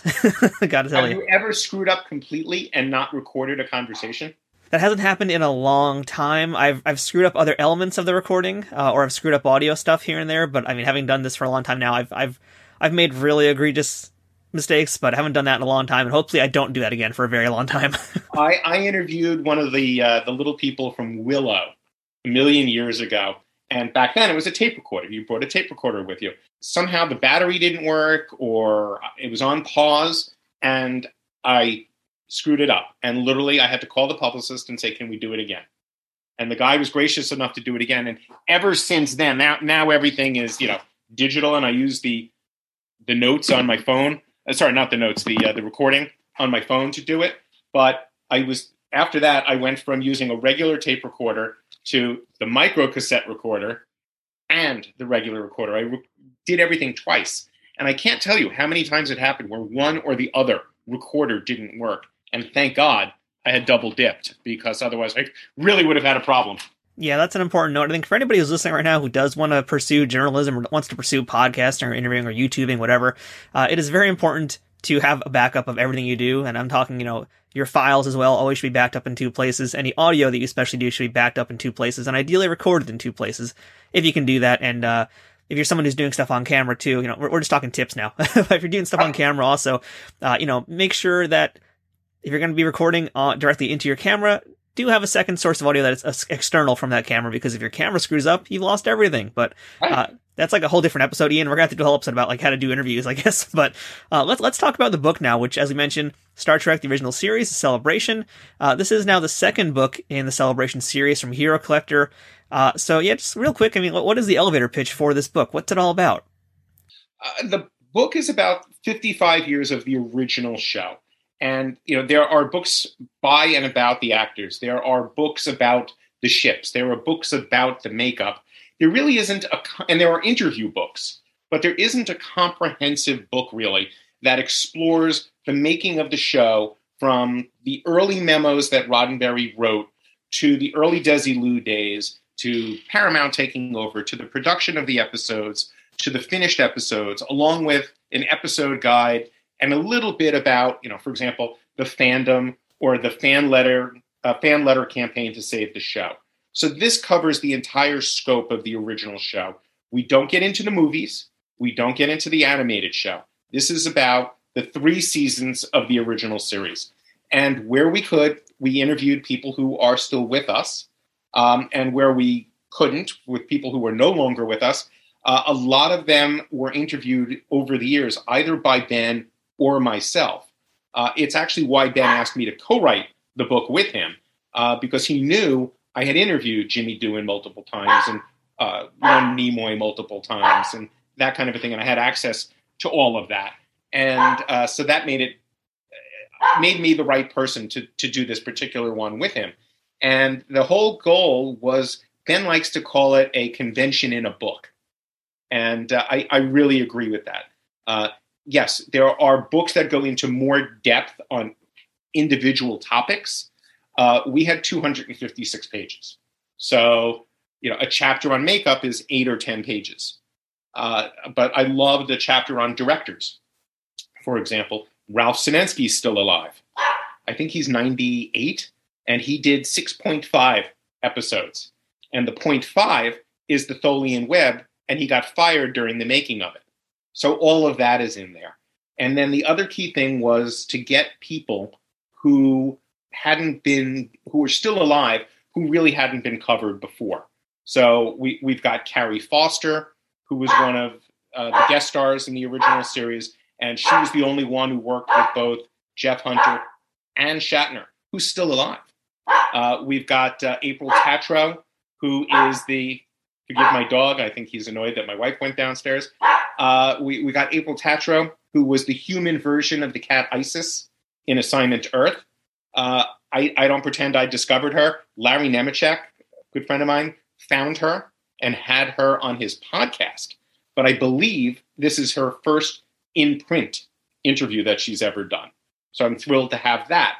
Um, and probably you're going to ask, you know, is there anything you really discovered for the book? The coolest thing in the book for me, and I wish we had more pages devoted to it, but again, space is space, is the phaser rifle that helped sell.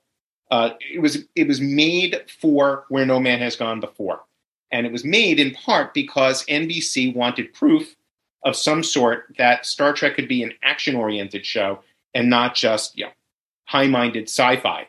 And so they commissioned this phaser rifle. Uh, a man named Reuben Klamer designed it. Do you know the game, The Game of Life? You know, you spin the wheel and you get little cars and drive around. He is in the uh, Hall of Fame, the Game Hall of Fame, for inventing the game of life. He built the uh, the gun, the Napoleon solo gun, from Man from Uncle. That toy sold a gazillion pieces. And so that's when Roddenberry brought him in for Star Trek. That phaser rifle helped sell the show. Then it disappeared. It was used it was used in the episode. It was used in a famous photo shoot. You see Shatner holding it. Uh, he's got a, you know signed a million autographs of that particular photo. No one ever saw it again. It not only vanished from the set, it vanished from the world. Turns out it was given back to Reuben Klamer, who had it for 40 plus years. He sold it at auction a few years ago for almost a quarter of a million dollars. Okay. Klamer was 99, and I tracked him down in March. It took me two weeks of sleuthing on the internet to try to find the man. His assistant calls me one day and says he's too sick to do, you know, interviews right now. If he feels better, we'll try to make it happen. I don't know, a month later, the phone rings and it's the assistant saying, Mr. Klamer's having a good day. Do you want to talk to him? So I dropped everything and did the interview on the spot. And that was March of 2021. He passed away last month. So we have what is either one of or the very last interview that he ever did in the book. And that's really, really, really cool because it, it lets him share what he feels is his place in Star Trek history. And I'm telling you, there are certain pieces in Star Trek. If if Roddenberry hadn't done this, if this actor hadn't done that, if Jeffrey Hunter had, you know, all of these things, we don't know how the game would have changed for Star Trek. If Bjo and John Trimble didn't do the letter writing campaign, would we still have, you know, would Star Trek be what it is? This guy is right in there with those what ifs. If if Reuben Klamer didn't design that phaser rifle, I don't know if NBC would have picked up Star Trek. I got a chance to take a look at the book in advance, and it really is cool. I mean, the celebration is a great way to put it uh, because it feels like a party. I mean, you got like full color, beautiful photos all over the place. You've got all these behind the scenes bits of production art as well in the book, uh, and just of course all sorts of really amazing interviews that you and Ben did, which have a lot of folks who. You know, this is Trek Untold. We like to track down the same people you guys are doing with that book. Uh, a whole bunch of interviews with folks who've never really talked much before, or sometimes at all. Uh, and I actually would like to talk a little bit about Lloyd Haynes, um, who was L- Lieutenant Alden. And I really like that section uh, because that's a guy I didn't really know much about either at all. And you got a little bit about him. So uh, can you tell us a little bit about Lloyd? Lloyd was a, was a fascinating actor. It was a guest spot for him. He thought it might lead to more, and it didn't.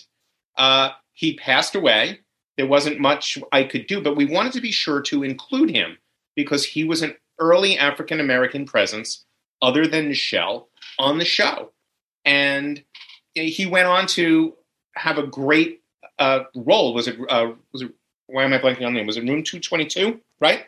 Uh, and I found a memoir about him by his wife, and that I was able to pull some material from to try to present a view of the man for people who, like you or or me, didn't know really who he was, or more importantly, what he was about as a man and as an actor.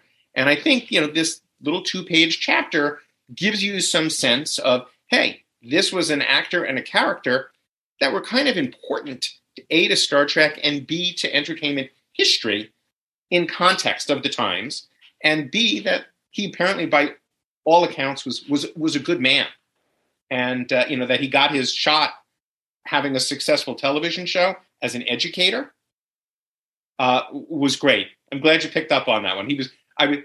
There were. I, I, don't quote me on this, or I guess I'm being quoted. But Too late now. I think we had 18 guest stars that we were including in the book, and simply because other chapters we decided needed to be longer. In some cases, it was, it was just easier to cut out some of the guest stars. So, unfortunately, we did. And uh, so there, there were a number of pieces that didn't get in there. And we had debates about, well, do we keep this one or this one? And he was one of the ones I said, please let's keep him. I think he's important. Well, since you mentioned what got left on the cutting room floor, or if this is DS9, what we left behind, uh, in the case of these interviews that you didn't get to use, are there any plans to put them out in Star Trek magazines, anywhere else? Are these going to be able to be seen somewhere, somehow? Um, I'm going to be honest with you and say that they have. Uh, the ones there, I, there's no new interview that didn't get used. Okay. Uh, you know, in some cases, if I was on the phone for an hour with somebody and and the chapter's two pages, obviously I didn't use all of the material, but the the best stuff is probably in the chapters that are in the book. Uh, I would I would word it that way. Uh, but there's no new interview. Uh, let's see, Sandy Gimpel is in there in the in the stunt section. Bobby Clark is still in there. Uh, April Tatro has her thing. Uh, Andrea Dromm is, is in the book. All of the new interviews were included in the book. All right, that's good to know. And you know, there's also just lots of new stuff I didn't know about old characters we've already known a ton of things about. Like, uh, you know, I, I, like there was a part about Captain Kirk, and there was a section about how Gene Roddenberry was having a hard time really finding the character of who Kirk was. And I'd love it if you can kind of just tell us a little bit about that story too, about I guess uh, if you will, finding the character of Kirk. You know what, Kirk? A lot of characters become the actor over time. Somebody creates it, then they start to write for the actor. It really wasn't so much the case initially with Kirk. Kirk, Kirk was a creation, and Shatner played him, and Shatner had ideas about what he wanted in there, and everybody knows the stories that you know Shatner took important lines from other people uh, that upset those other people. Sometimes his co-stars, uh, the series regulars, and sometimes guest stars. But he said, and I don't disagree with him to a degree, that it was always about the character. It's it's Captain Kirk who should know this. It's Captain Kirk who should make this realization. I get the this is me pretending to be Bill. I get the point that uh, you know this character in a script should have a line of dialogue, but for the sake of the captain, it's the captain who needs to say it. And honestly, Roddenberry and Gene Coon and the and the various producers on the show took Shatner's side in that argument. uh, and there's it's addressed in the book. There was a whole uh, fight between Shatner and Nimoy over who was the star of the show. Nimoy was getting a lot of publicity, a lot of press because people were fascinated by the the pointy eared devil character on the show, right? And uh, he was getting a lot of notoriety as well. And Shatner felt he was the star of the show. And finally, it came down to Shatner sitting in a room with Nimoy and Roddenberry, and Roddenberry having to say, Kirk is the main character and Shatner is the star of the show. It obviously created some tension between Shatner and Nimoy, and certainly between Nimoy and Roddenberry. But the practical reality was who is the main character on the starship? It's the captain. And, you know, it, it's a shame that egos got bruised and lines got taken. But at the end of the day, if it if you boil it down to it has to be about the captain, that's the way that's the way the cookie had to crumble. Now, this book has chapters on the actors, it has chapters about the characters, it has chapters of behind the scenes information, and there are some chapters that are just about episodes themselves. And uh, one of the most iconic episodes and most beloved is The City on the Edge of Forever. It's one of my personal favorites. Uh, it's a Harlan Ellison episode, if you want to call it that. I mean, his name's on it, even though he didn't necessarily like that, uh, which we can maybe talk about here. But, you know, again, Star Trek has been around now for 55 years. A lot of the stories have been told. I would love to know if you learned anything new about City on the Edge of Forever. Not really.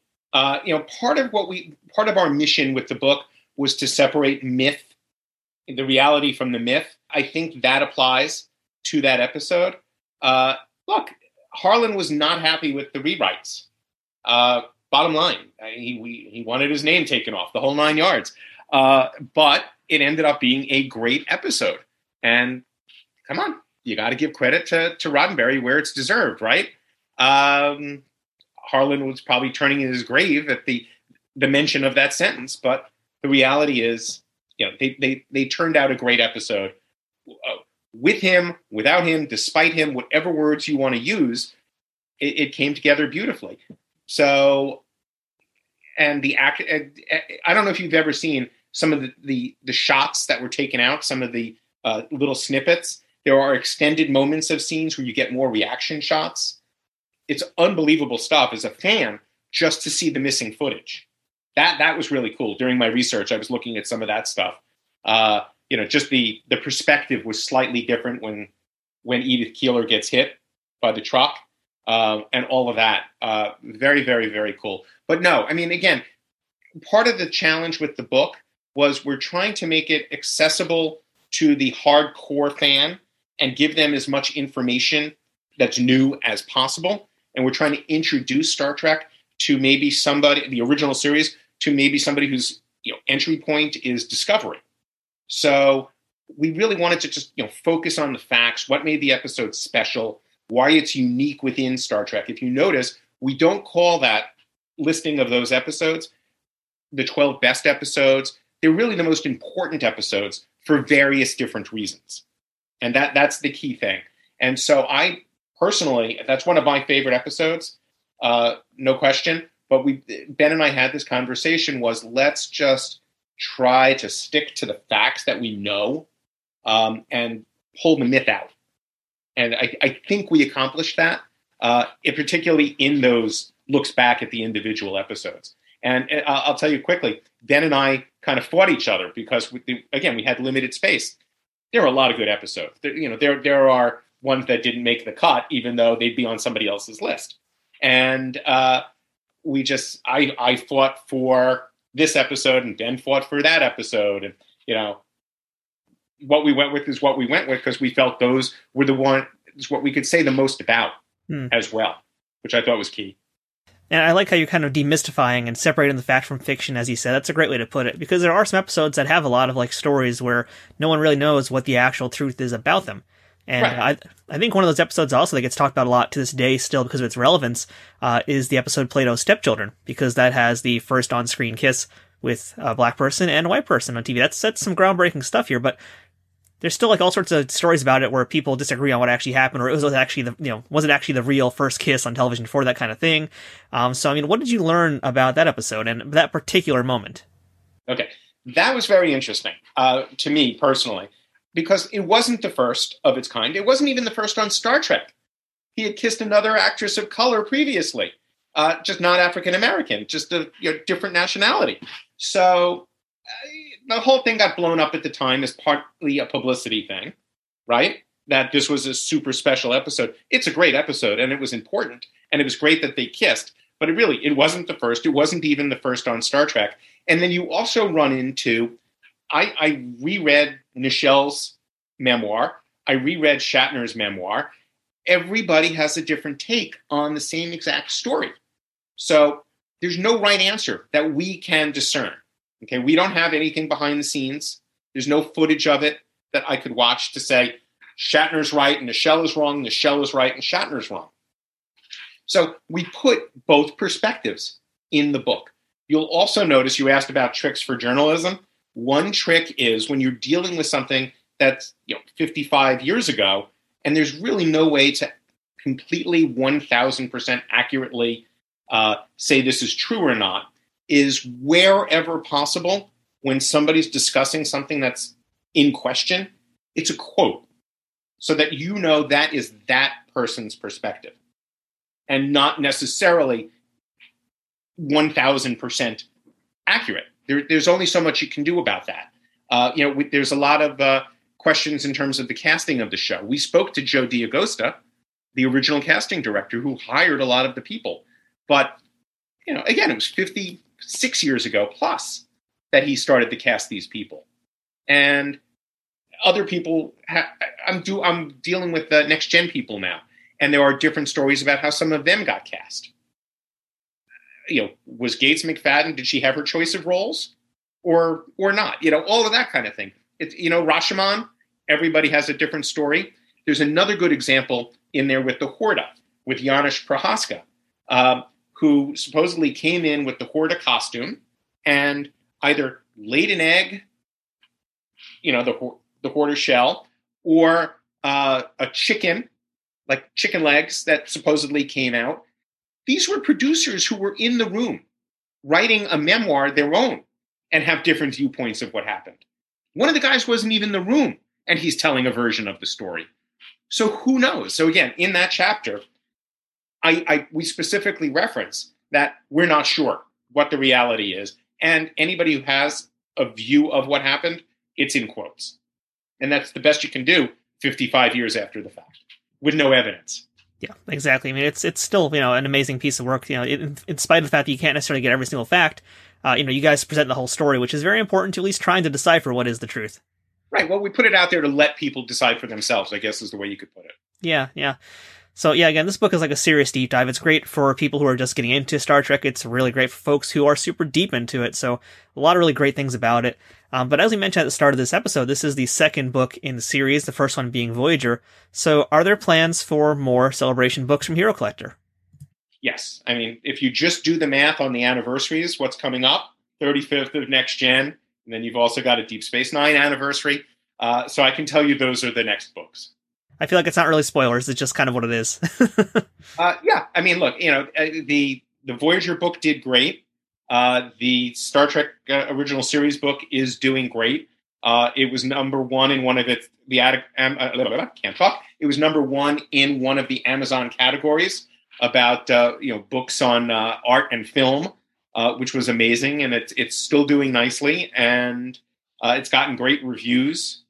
fans seem to like it. Uh, I think we did hit that nail of trying to appeal to newcomers and hardcore fans.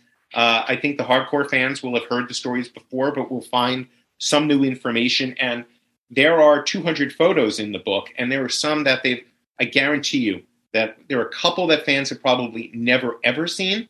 And even the hardest of hardcore fans, there are a couple of dozen shots that people have rarely ever ever seen. I was I was with George Takei at uh, the Star Trek event in Las Vegas uh, in August, and he and Brad, his husband, were were looking at the book, and they were looking at the chapter on you know on George slash Sulu, and they both said to me, "Where did you get these shots? We've never seen these before." And I saw Brad the other day at New York Comic Con, and he said, "Can you help us get those shots? Because they'd love to have George sign them at you know autograph shows and events because it'd be something that he hasn't signed before." So I'm going to try. But that's the kind of thing where if, if one of the actors from the show is looking at you and saying, "I've never seen this photo before," you've got something pretty cool in your hands. All right, so that is the TOS Celebration book. We just talked about the Voyager Celebration book a little bit also, which is another really excellent book. I also own that one. Uh, I love that one too. Um, but what else does Hero Collector have this year coming out? Yeah, there are a bunch of Star Trek books coming up from Hero Collector. They've got uh, Star Trek The Next Generation Nerd Search. If you saw the Tribbles Nerd Search from uh, last year, this is in the same vein. It's kind of a Where's Waldo with mistakes made on purpose from images from the next generation. Uh, it's very funny. There's the Book of Grudge, which is uh, written by Rob Perlman, uh, who knows his Star Trek, is one of the funniest guys on the planet. And it's basically inside the head of Grudge as he deals with the, humans around him. Uh, and it's very funny. And then you've got a couple more ships books. There's the Alpha Quadrant, Volume One uh, ships book, and a, and a second volume coming up, uh, probably first or late, late first quarter or early second quarter of next year. And the biggie is A Woman's Trek, which Nana Visitor is writing. Uh, and it's unbelievable. She is interviewing all sorts of people. Basically, that book is the women of Star Trek, how it affected them, and how, st- how Star Trek affected the women, and how the women affected Star Trek. So it'll be interviews with everybody from showrunners of the current Star Trek shows to people like Kate Mulgrew to Stacey uh, Stacey Abrams to female astronauts, female scientists, all of it. And uh, that's a work in progress, and that should be out uh, probably in the fall of 2022. So Hero Collector always finding ways to make new Star Trek books. It's pretty impressive. yeah, and it's not just Star Trek. That's the funny thing. I mean, there's Battlestar Galactica, there's WWE, there's uh, Galaxy Quest, there's the Beatles. Um, oh, you know what else is coming up? I can actually show you. This is the Star Trek Advent Calendar and it's an advent calendar which means it has 24 separate gifts in it that you open individually and this is the next gen one and it's a Borg cube and it's very very cool. And it's not just next gen gifts in it. There's a whole variety of of very cool star trek stuff in there. And um, this is available now for pre-order. And i think it's it's supposed to ship either in the very near future or in the next few weeks in time for the holidays. This is unbelievable. Uh, I'm actually going up to uh, Ticonderoga tomorrow to do a, a box opening of this, or, or, an unboxing as we call it. Yes. And outside of that stuff, is there anything else that you're working on right now that you can tease us or tell us about that's in Star Trek or even outside of Star Trek? Um, you know what? I'm a freelancer, so I do a little bit of public relations. Uh, I do a lot of entertainment writing. Right now, I, I have just been knee deep in uh, James Bond uh, writing about James Bond. And right now, I'm actually writing. Uh, I hang up with you, and I have to finish my interview with Jason Reitman about Ghostbusters Afterlife uh, that I'm doing. And I get a kick out of things when worlds collide. I literally just saw a beautiful, very heartbreaking movie called Mass, which is a heavy duty uh, independent drama about uh, two families that sit down in the wake of a mass shooting. And uh, Jason Isaacs is ridiculously good in this movie uh, it wouldn't be surprising if he got an Oscar nomination for it or if the movie did itself. And so I had to do an interview with him. And it was just very cool because I had interviewed him for Harry Potter. I had interviewed him for The Patriot. I had interviewed him for a TV show he did called Awake. And I had interviewed him a bunch of times for Discovery. And so it was just very cool to interview him again now in a whole different context. Uh, you know, I, I don't have his home number. I don't have his email. I, I don't pretend we're, we're friends, but we're professional work friendly is the best way to put it. And he's like, "Hey, Ian, how are you? Good to talk to you again. You know, how cool is it to to talk about something different?" And I, it, it was that kind of a conversation. And then at the end, I had to ask him about Star Trek. Uh, I said, "I have one Star Trek question for you. If they came back to you on Discovery and said, "Hey, we want to examine Prime Lorca or, or bring you back in some other way, shape, or form," he said, "Absolutely. I'm going to be working in Toronto, and uh, for something, and if they need me to pop on by, I'm all for it. In fact, I may even stop by and tell them in person that I want to be on the show again. So it was, it was really very cool. And uh, he's a great guy and a great interview. So, and like I said, he's fantastic in this movie called Mass. So, I mean, those are the main things that I'm working on right now. All right, very cool. Yeah, I'm very excited to see all the new stuff Hero Collector has. I cannot wait to see that Borg cube in person. And uh, yeah, a lot of really cool stuff from Hero Collector. So once again, the book we're talking about today is the uh, Star Trek original series, The Celebration. We're gonna have links for that in the show notes, so make sure you check that out. Ian, thank you so much for chatting with us today. It's been great to, like I said, finally get to meet you and hear all your really awesome Yeah. stories because you've had a heck of a career. That's, that's something to aspire to, Ralph, right there. Thank you so much. Great to be on. And that was our chat with Dan Chavkin, with Brian McGuire, and with Ian Spelling, talking all about the different Star Trek books they've got and that are currently out and available to pick up. And as I mentioned, if you want to pick up any of these books, I'm going to have Amazon affiliate links in the description and the show notes, so make sure you check them out. So again, one more time, that is Star Trek Designing the Final Frontier, the untold story of how mid-century modern decor shaped our view of the future by Dan Chavkin and Brian McGuire. Very interesting, very unique book in the Star Trek market and Star Trek The Original Series A Celebration by Ben Robinson and this week's guest, Ian Spelling. I don't like to review things or talk about things that I don't like on this show, so consider that a seal of approval from me if that matters to you. I think you're not going to be disappointed by either of these books. They're a lot of fun, very different, very interesting.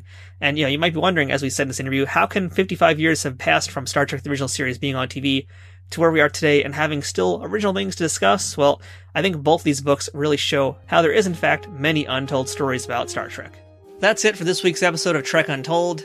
Don't forget to follow us on Twitter, Instagram, and Facebook at Trek Untold, which is just one word in all those platforms. If you're listening to this on iTunes, Spotify, Google Podcasts, iHeartRadio, or any of those other locations, please leave a positive review and a five star rating if you can to help show other listeners how much you like this podcast and spread the word. If you're watching this on YouTube, please like the video, leave a comment, and subscribe to our channel at youtube.com slash nerdnewstoday. If you're enjoying Trek Untold and in a position to financially support the show, I hope you consider being one of our Patreon supporters by visiting patreon.com slash trekuntold, where you can help us out for as low as $2 a month and get some pretty sweet perks.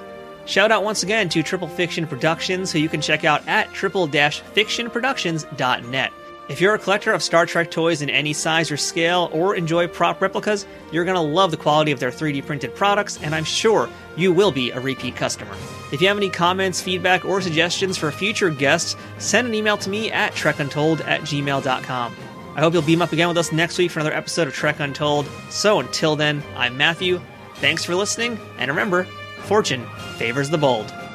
Trek Untold is sponsored by TrekSphere.com, promoting fan produced Star Trek content in all forms, is powered by the Rageworks Podcasting Network, and is affiliated with Nerd News Today.